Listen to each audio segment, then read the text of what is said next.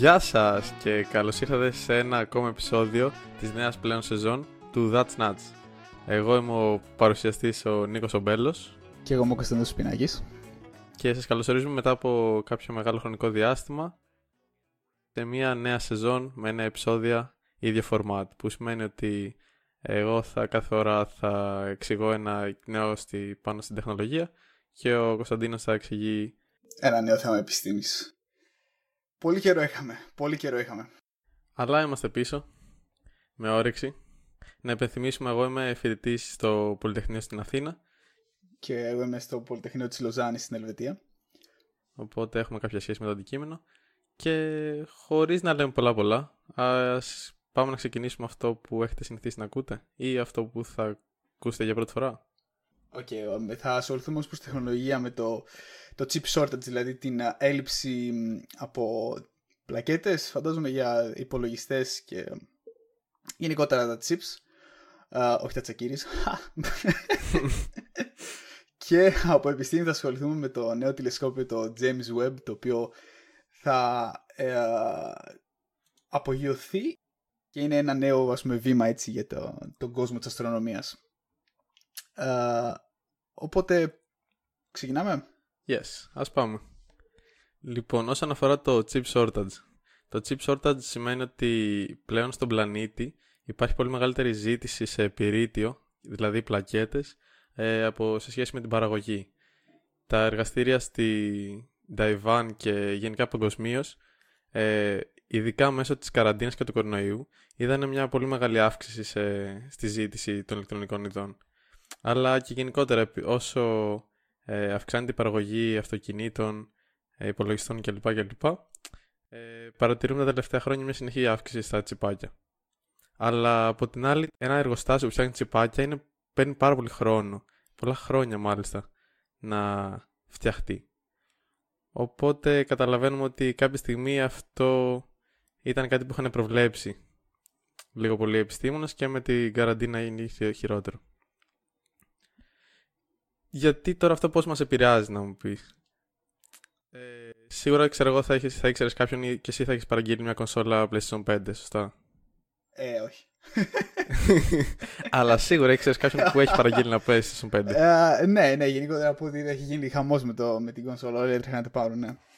Και κάποια χρόνια αργότερα ίσως θα να παραγγείλεις ένα Tesla, λέω εγώ τώρα. Πιθανό, ναι. Ε, και όλα αυτά είναι πράγματα τα οποία θέλουν προφανώς μικρούς ε, υπολογιστάκους, ας το πούμε έτσι και χωρίς τους οποίους δεν μπορούν να λειτουργήσουν. Μπορεί να είναι ένας υπολογιστής ο οποίος, ξέρω εγώ, θα χειρίζεται τη μνήμη, οτιδήποτε. Σε ένα Max θα χειρίζεται το αυτόνομο σύστημα. Και αν δεν υπάρχει έστω και ένα μικρό κομματάκι, ένα ολόκληρο αυτοκίνητο ή ένας ολόκληρος ε, επεξεργαστή, ένα ολόκληρο σύστημα δεν μπορεί να φτιαχτεί, να παραδοθεί.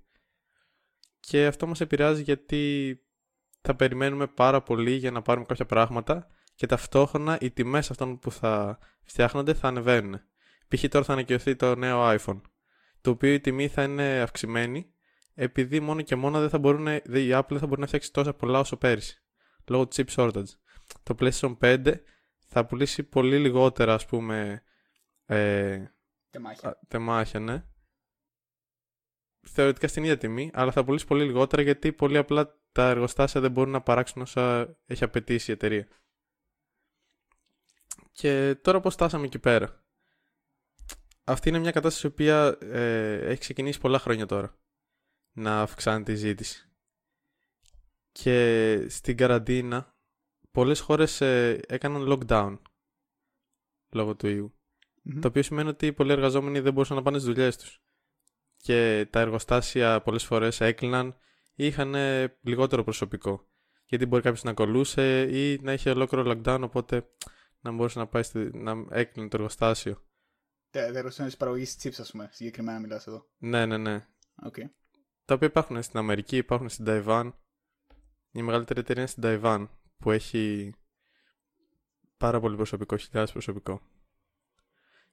Mm-hmm. Ίσα ίσα τώρα με το, μετά ένα επό... Οπότε αυτό μαζί με το γεγονός ότι όλοι στην καραντίνα είχαν, προσπαθούσαν να παραγγείλουν υπολογιστές, UPS, ακουστικά, χίλια δυο πράγματα.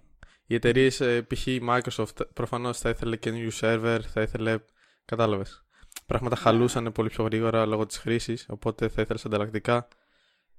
Και αυτό επιτάχυνε όλη αυτή τη διαδικασία του chip shortage. Το οποίο α, οι επιστήμονες πιστεύουν ότι θα κρατήσει περίπου δύο χρόνια. Δηλαδή, ε, επειδή έχουν δοθεί πάρα πολλά χρήματα για να φτιάχνουν καινούργια εργοστάσια και κάποια στιγμή ε, η, η προσφορά θα αυξηθεί και θα καλύψει τη ζήτηση, δεν θα είναι κάτι το οποίο θα υπάρξει για πάντα. Θα υπάρχει ένα με δύο χρόνια περίπου. Μάλιστα. Ε, απλά θα είναι, ε, ας πούμε ότι όσο πάει η ζήτηση θα αυξάνεται λόγω του 5G. Δηλαδή πλέον όλες οι συσκευές, ε, θα, θα- όλο και περισσότερες συσκευές θα παράγονται που θα υποστηρίζουν 5G. Μικρότερα τσιπάκια και περισσότερο. Ε, αυτό, ήταν στο, αυτό είναι που ισχύει γενικά globally ένα ε, περιστατικό. Π.χ. το να μην μπορεί ο κόσμος να πηγαίνει στους- στα εργοστάσια και να μην παράγονται αρκετά chip. Μετά ένα άλλο είναι κάτι που δεν έχουμε υπολογίσει και είναι οι φυσικές καταστροφές. Μια, π.χ. ε, στην Αμερική υπήρχε ένα εργοστάσιο το οποίο έφτιαχνε semiconductors στο Τέξας και για κάποιες μέρες υπήρχε ένα winter storm, μια χιονοθύελα ε, όπου δεν μπορούσαν να κινηθούν ολόκληρα, ε, δεν μπορούσε να κινηθεί τίποτα στο Τέξας. Με αποτέλεσμα να κλείσει το εργοστάσιο. Οπότε στο μέλλον δεν θα, ε, το να υπάρξει αυξημένη ζήτηση δεν θα είναι ο μόνος λόγος για να υπάρξει ένα chip shortage. Αλλά θα μπορούσε να είναι και φυσικές καταστροφές η αιτία. Αυτό όμως δεν θα μπορούσε να πεις ότι είναι πιο σπάνιο, ας πούμε, συγκριτικά με, το, με την αυξημένη ζήτηση. Δηλαδή, πόσο συχνά θα υπάρχει η, το τάδε καιρικό φαινόμενο, το οποίο θα είναι τόσο πραγματικά έτσι ε, καταστροφικό, που θα, αυξη, που θα έχει την ίδια, το ίδιο αντίκτυπο, ας πούμε, με, τη- με, την, με την αύξηση της παγκόσμιας ζήτησης.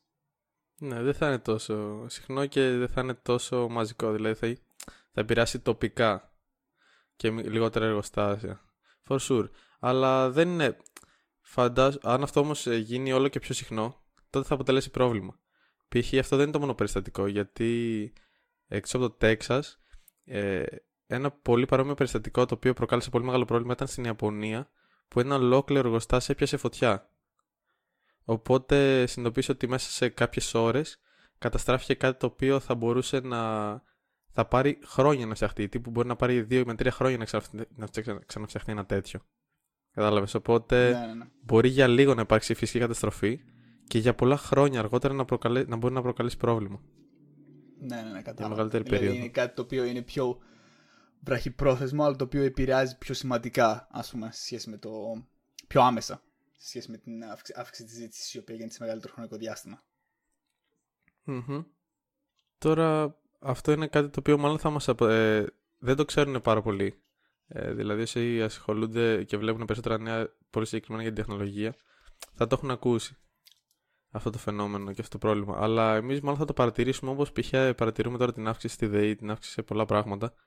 Αργότερα θα αρχίσουμε να παρατηρούμε την αύξηση στα ηλεκτρονικά είδη, αν αυτό συνεχίσει για τα επόμενα χρόνια. Θα παρατηρούμε ακριβότερα κινητά, ακριβότερα αυτοκίνητα, γιατί τα αυτοκίνητα όλο και έχουν περισσότερους υπολογιστές μέσα. Ε, κατάλαβες. Και χωρίς αναμφισβήτητα οι υπολογιστές υπάρχουν παντού. Και τα τσιπάκια υπάρχουν παντού, για να το πούμε έτσι. Mm. Ναι, ναι, εδώ μέχρι και οι λάμπες είναι πλέον έξυπνες, δηλαδή δεν το γλιτώνεις με τίποτα το, το όλο, την όλη υπόθεση. Γάμισε το.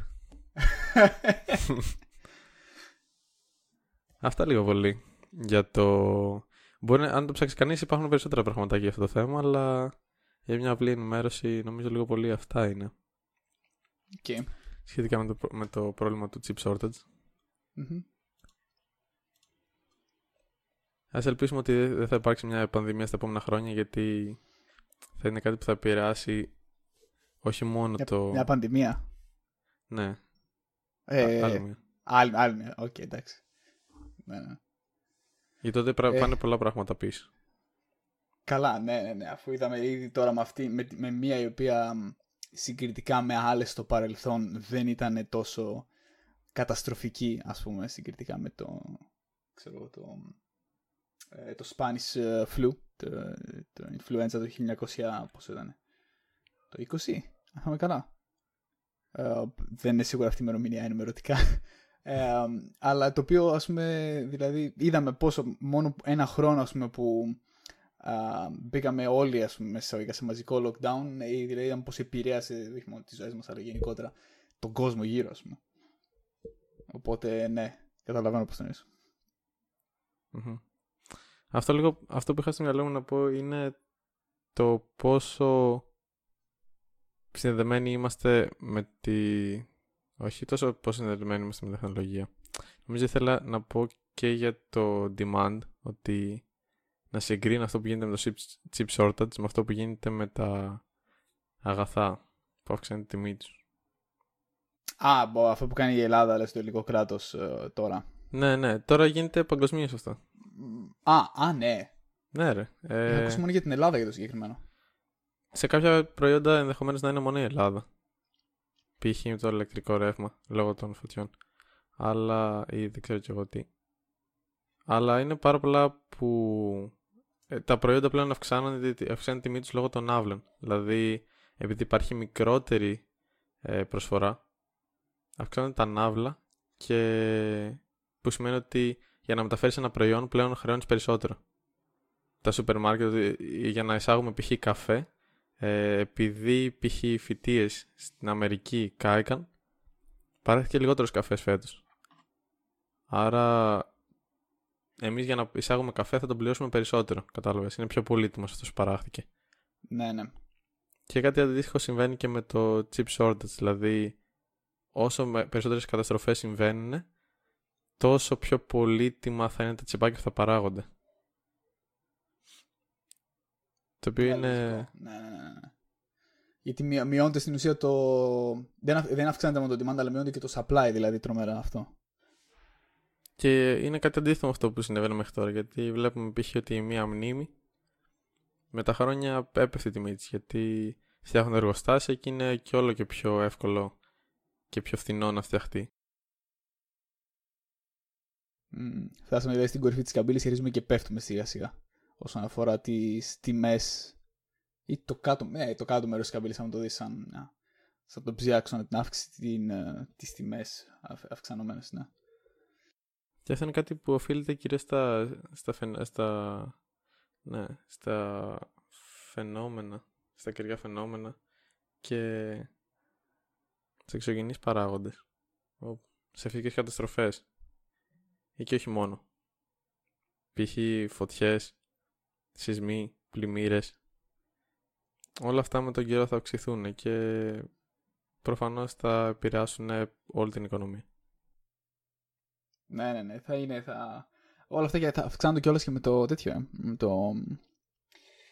Με το climate change επηρεάζονται όλα αυτά. Δηλαδή είναι ένας... Uh, uh, όχι φαύλος κύκλος, αλλά από, από εκεί στην ουσία πηγάζουν όλα αυτά τα, για τα καιρικά φαινόμενα τουλάχιστον έτσι, που αναφέρεις. Uh, γι' αυτό θα αρχίσουν να γίνονται πιο. Δε, πιο, πιο, πιο ξία, πιο. Ναι, πιο. είναι πιο τέτοιος, πιο. Uh, πιο έντονα. Πιο καταστροφικά τα καιρικά φαινόμενα όσο χειροτερεύει το climate change. Uh, και δεν uh, είναι εύκολο. Δεν είναι εύκολο, όχι δεν είναι εύκολο. Και θα γυρίσουμε εύκολα προς τα πίσω στο συγκεκριμένο τομέα. Ε, αυτό είναι το μόνο σίγουρο. Αυτό μόνο είναι λίγο το πώς θα επηρεάσει αυτό πιο επίγουσες καταστάσεις. Δηλαδή, βλέπουμε ότι έρχεται το 5G, χρειάζονται περισσότερες συσκευές. Και αυτές οι περισσότερες συσκευές χρειάζονται για κάποιο λόγο. Πολλές φορές είναι, ξέρω εγώ, ότι θα χρειαστεί ένα καινούριο tablet για να πέσει ένα παιχνίδι. Αλλά άλλες φορές είναι ότι θα χρειαστεί ένα χειρουργικό μηχάνημα ή ότι θα χρειαστούν απειδονητές ή θα χρειαστούν, ε, ξέρω εγώ, ε, μηχανήματα οξυγόνου, όπως είδαμε τώρα στην πανδημία. Όλα αυτά θέλουν υπολογιστές και θέλουν τσιπάκια.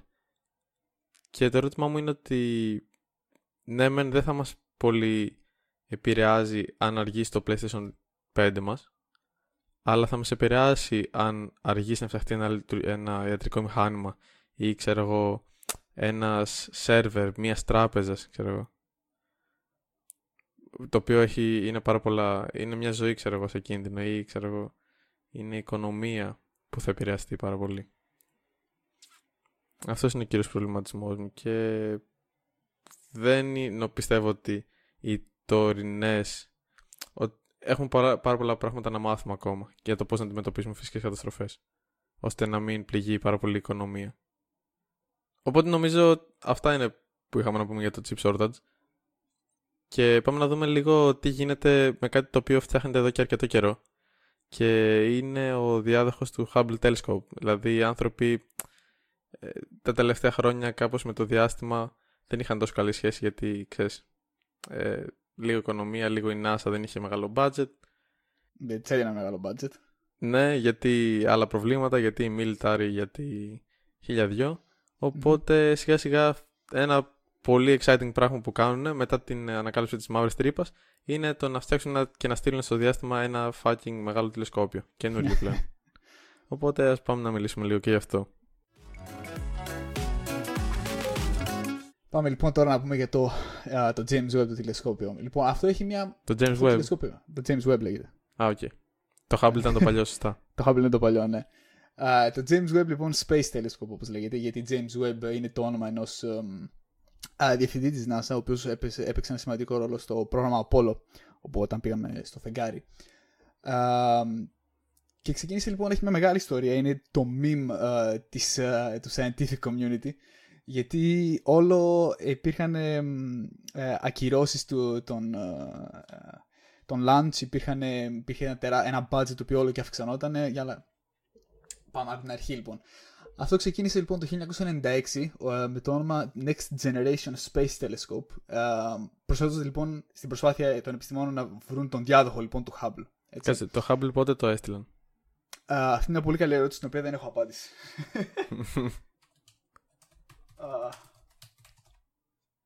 το 1990. Οπότε 6 χρόνια αφού έστειλαν το Hubble στο διάστημα, έτσι, ξεκίνησαν να ψάχνουν τον διάδοχό του. Κάτι το οποίο, ένα τηλεσκόπιο το οποίο θα ήταν πιο ισχυρό, πιο, θα μπορούσε να μας δώσει περισσότερες πληροφορίες λοιπόν έτσι για το, το, το σύμπαν γύρω μας. Και λοιπόν αυτό το τηλεσκόπιο έχει μια όπως είπαμε τεράστια ιστορία από καθυστερήσεις και από, από budget που αυξανόταν συνεχώς και έχει μάλιστα, το έχει χαρακτηρίσει ένα άρθρο το 2010 στην, στο περιοδικό Nature, το έχει χαρακτηρίσει ως το τηλεσκόπιο το οποίο έφαγε την αστρονομία. ξεκίνησε λοιπόν το 1996 με μια, ένα planned launch, μια, με στόχο εκτόξευση το 2007, αλλά το, το, το επανα, επαναπρογραμμάτισαν 6 φορές μέχρι το 2016 για εκτόξευση. Α, και με τις 6 φορές που είχε προγραμματιστεί είχε φτάσει πλέον η εκτόξευση το 2014, δηλαδή 7 χρόνια αργότερα. Α, και είχε αρχικά λοιπόν όταν το ξεκίνησαν να το ψάχνουν πάλι το 1996 είχαν φτιάξει ένα budget αρχικό το οποίο είχαν υπολογίσει ότι φτάσει περίπου στα 1,6 δισεκατομμύρια δολάρια το συνολικό κόστος αλλά μέχρι τη στιγμή που ε, εγκρίθηκε το project για, για construction, για να, το, για να το φτιάξουν, για να το υλοποιήσουν, το 2008 είχε φτάσει στο συνολικό budget στα 5 δισεκατομμύρια. Πέρασε λοιπόν το project δύο reviews, το μία του 2008 και το 2010, όπου μέχρι να φτάσουμε λοιπόν στο 2010 είχαμε περά... είχε, είχε πάνω προγραμματιστεί πάλι το launch το 2015 με 2016 ήταν το estimate, ε, το estimate. Και το budget είχε ξαναυξηθεί κατά 1,5 δισεκατομμύριο δηλαδή βρισκόμαστε στα 6,5 δισεκατομμύρια δολάρια μέχρι στιγμής. Uh, και long story short λοιπόν, uh, αφού ακυρώθηκε από το US House of Representatives Appropriations Committee on Commerce, Justice and Science το 2011 και αφού επανήρθε στη ζωή λοιπόν χάρης στην επιστημονική κοινότητα οι οποίοι όλοι δια, διαδήλωσαν αλλά εξέφρασαν πόσο σημαντικό θα ήταν αυτό το τηλεσκόπιο και εξέφρασαν τους ενδιασμούς τους για να, να μην προχωρήσει το project. Και αφού λοιπόν το επανέφεραν στη ζωή το project πλέον έχει ένα maximum budget δηλαδή του όρισε αυτό το, το committee του όρισε ένα συνολικό budget maximum 14,5 δισεκατομμύρια δολάρια και το 2021 στέκεται αυτή τη στιγμή στα 9,7 δισεκατομμύρια δολάρια το συνολικό budget μέχρι στιγμής που έχει ξοδευτεί και προγραμματίζεται να εκτοξευθεί στις 18 Δεκεμβρίου. Βγήκε, βγήκαν τα νέα μέχρι, μέχρι πριν από 3-4 μέρες νομίζω ήταν προγραμματισμένο για τον Νοέμβριο Και τώρα το έ- έβαλαν συγκεκριμένη ημερομηνία, το έκαναν 18 Δεκεμβρίου. But is, is this final? Δηλαδή, Ε, θεωρητικά ελπίζουμε πως ναι, όλοι ελπίζουν αυτό. Αλλά αυτό είναι το, το, αυτό είναι το meme, κατάλαβες. Ότι λέ- λένε όλοι την Ελλάδα ημερομηνία και όλοι πιστεύουν ότι θα πάει παρακάτω. Αλλά αυτή τη φορά θεωρώ προσωπικά ότι είναι τόσο συγκεκριμένη ημερομηνία που δύσκολα δεν θα το εκτοξεύσουν. Εκτό αν έχει κάτι, κάποιο απρόσμενο καιρικό φαινόμενο που κάνει δύσκολη την εκτόξευση, αμφιβάλλω να το. α, να μην το στείλουν τότε.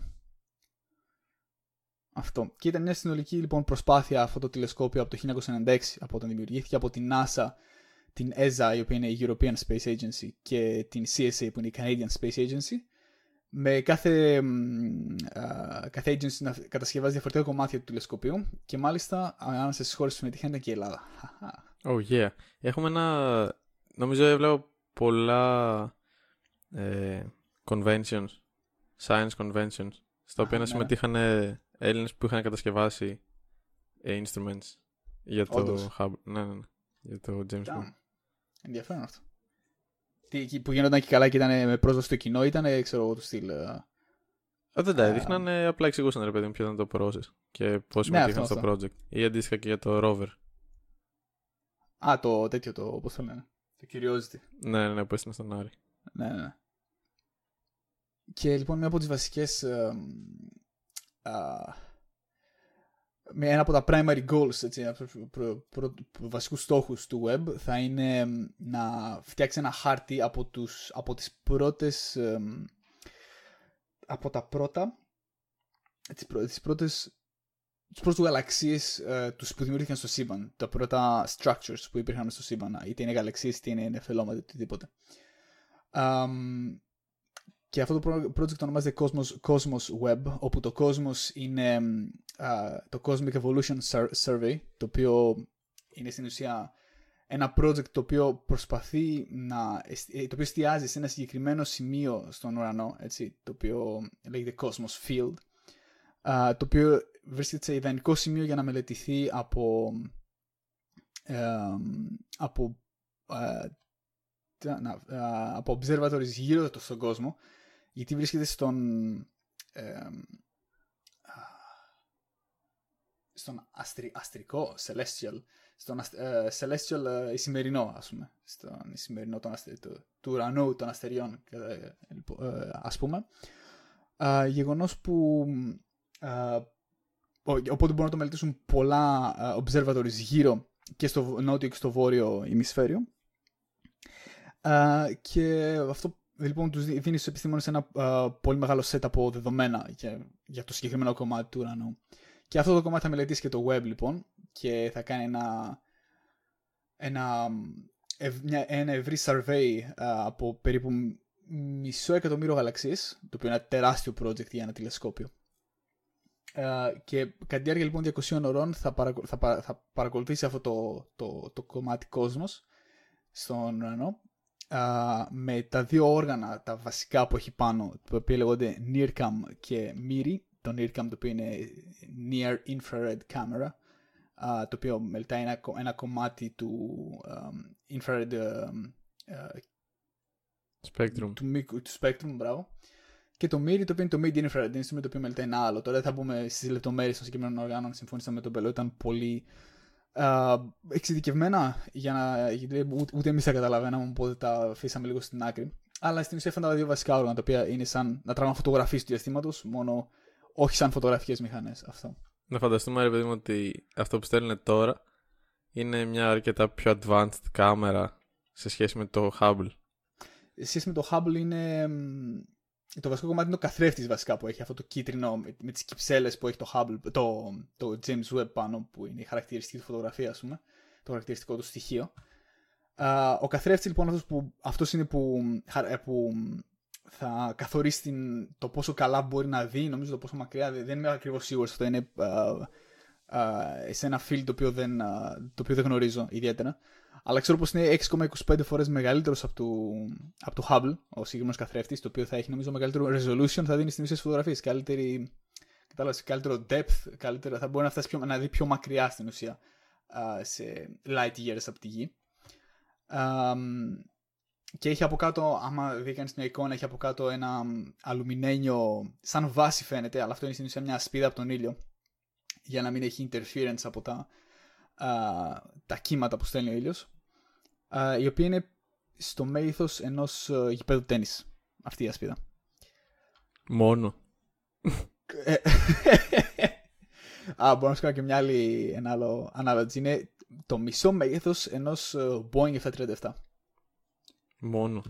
Μόνο. Ε, λοιπόν.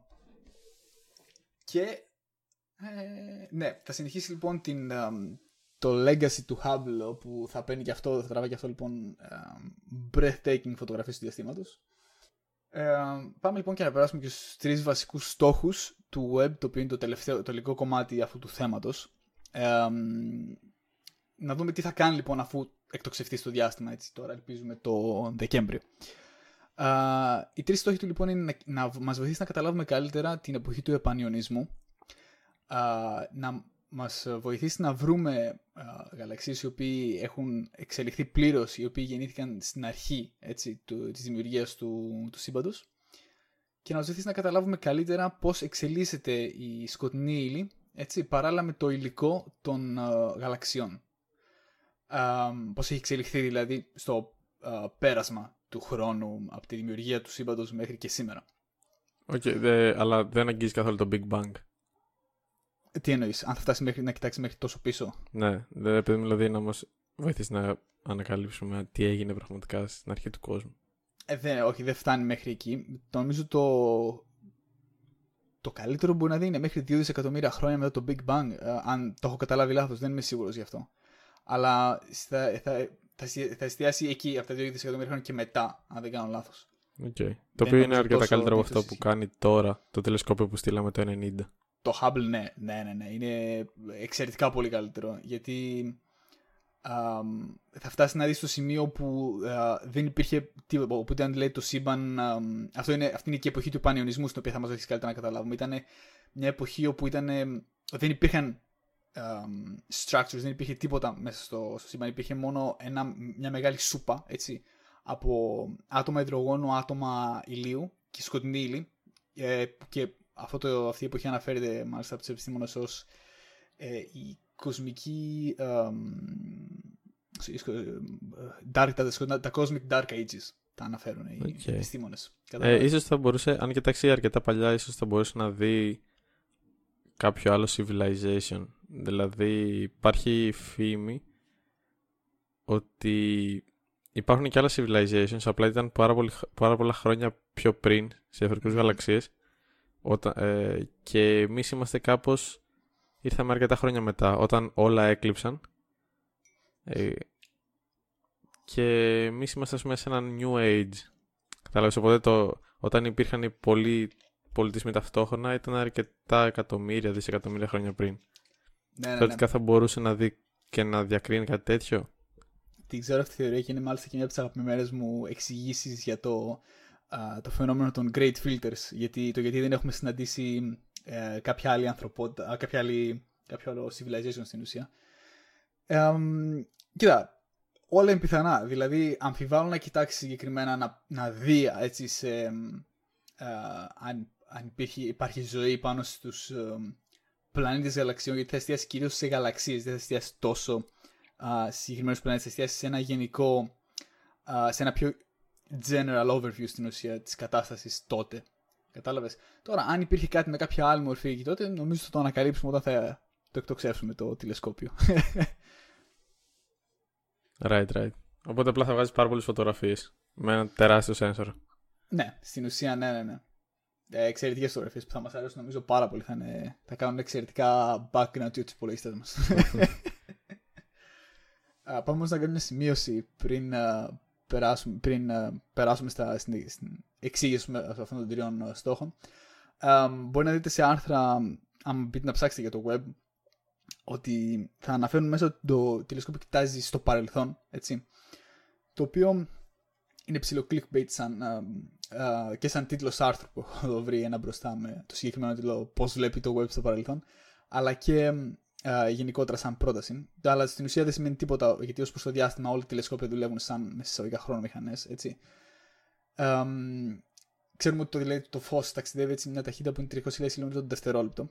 Η οποία όμως αυτή, αυτή η ταχύτητα γίνεται εξαιρετικά αργή. Έτσι, όταν συνειδητοποιούμε πόσο τεράστιο είναι το σύμπαν. Μάλιστα υπάρχει και ένα εξαιρετικό site το οποίο λέγεται. Uh, μπορείτε να το ψάξετε. Είναι If the moon was.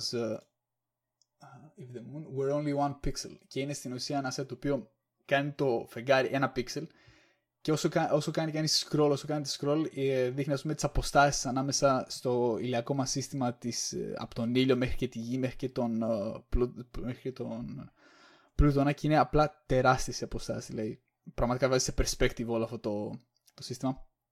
Αλλά αυτό είναι τώρα άλλη υπόθεση. Um, ε, μετρώνται λοιπόν οι αποστάσεις του σύμπαν σε έτη φωτός. Έτσι, δηλαδή πόσο, πόσα, πόσο καιρό έτσι, θα έπαιρνε, πόσα χρόνια θα έπαιρνε στο φως να, ταξιδε... να διανύσει αυτή την απόσταση για με ταχύτητα που κινείται. Um, οπότε όταν κοιτάμε ας πούμε από τη γη έτσι, ένα αντικείμενο το, στον ουρανό, ένα αστέρι π.χ. το οποίο βρίσκεται 5 έτη φωτός μακριά, αυτό σημαίνει ότι πήρε το φως 5 χρόνια να φτάσει από το συγκεκριμένο αντικείμενο στη γη. Έτσι. Uh, το οποίο όμως σημαίνει βέβαια ότι το, το, uh, αυτό, το φως που βλέπουμε, αν κοιτάξουμε το αστέρι, ε, ε, μας έχει φτάσει μετά από 5 χρόνια ταξιδιού, που σημαίνει ότι βρίσκεται, ότι το βλέπουμε όπω ήταν 5 χρόνια στο παρελθόν. Έτσι, αυτό ισχύει για οποιοδήποτε αντικείμενο στο διάστημα. Όσο, πιο, όσο μεγαλύτερη απόσταση, πιο πολύ στο παρελθόν το βλέπουμε. Οπότε αυτό θα κάνει και το, α, και το web στην ουσία και θα κοιτάξει με αυτή την έννοια στο παρελθόν. Επειδή η αρκετή γαλαξία από εμά είναι σε τεράστια απόσταση ε, από τη γη και σε τεράστια απόσταση από εκεί θα κάνει orbit βέβαια το web, γιατί θα εκτοξευθεί και θα πάει αρκετά μακριά από τη γη αφού το εκτοξεύσουν.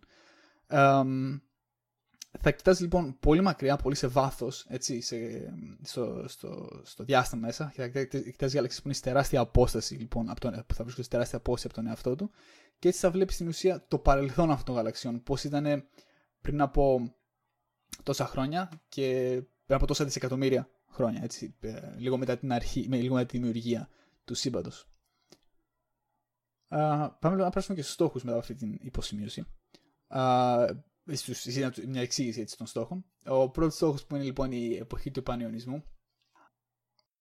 Όπως είπαμε, ε, ε, στην αρχή ήταν μια σούπα έτσι, ε, από άτομα υδρογόνου, ηλίου και ε, σκοτεινής ύλης το σύμπαν.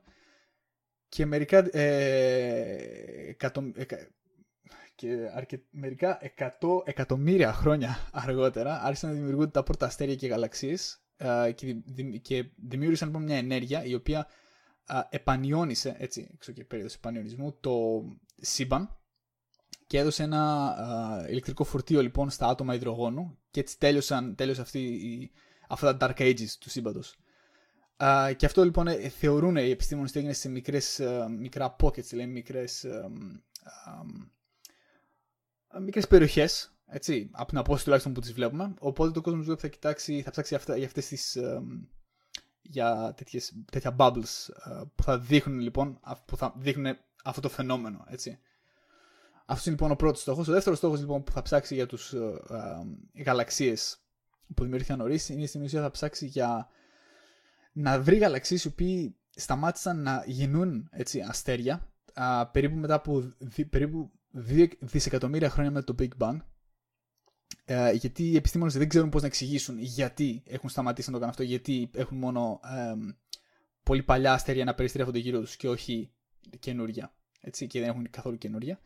Ε, οπότε θα κάνουν πιο επακριβείς μελέτες των γαλαξιών για να καταλάβουν καλύτερο το φαινόμενο.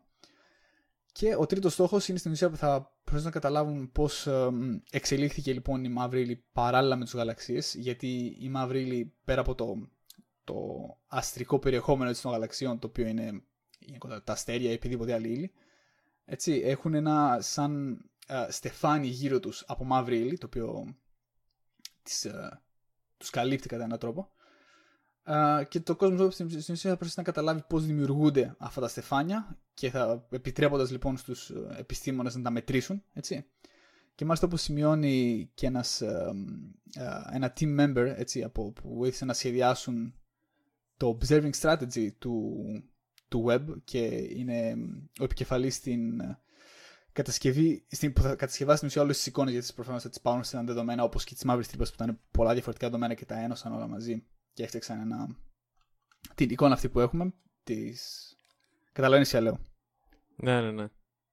Ναι, και λοιπόν αυτό, αυτός ο, ο, το, το, το μέλος ομάδας, ο Άντων Κουέκεμορ, νομίζω, είναι το όνομά του, δεν είμαι σίγουρος, πώς να του σκότω το όνομα.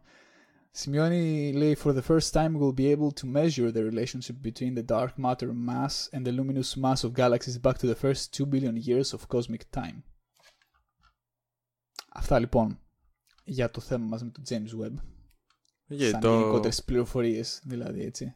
το άλλο τηλεσκόπιο τι θα γίνει; Το Hubble θα το αφήσουν ε, εξακολουθητικά νομίζω. Δεν, δεν έχουν λόγο να το. Αυτό το έστειλαν κιόλας. Δηλαδή το, ε- το άφησαν να. Όχι ψέματα, αυτό είναι το Voyager που σκέφτομαι. Καμία σχέση. Α, όχι, το όχι, Hubble δεν το- ξέρω τι κάνει αυτή τη στιγμή.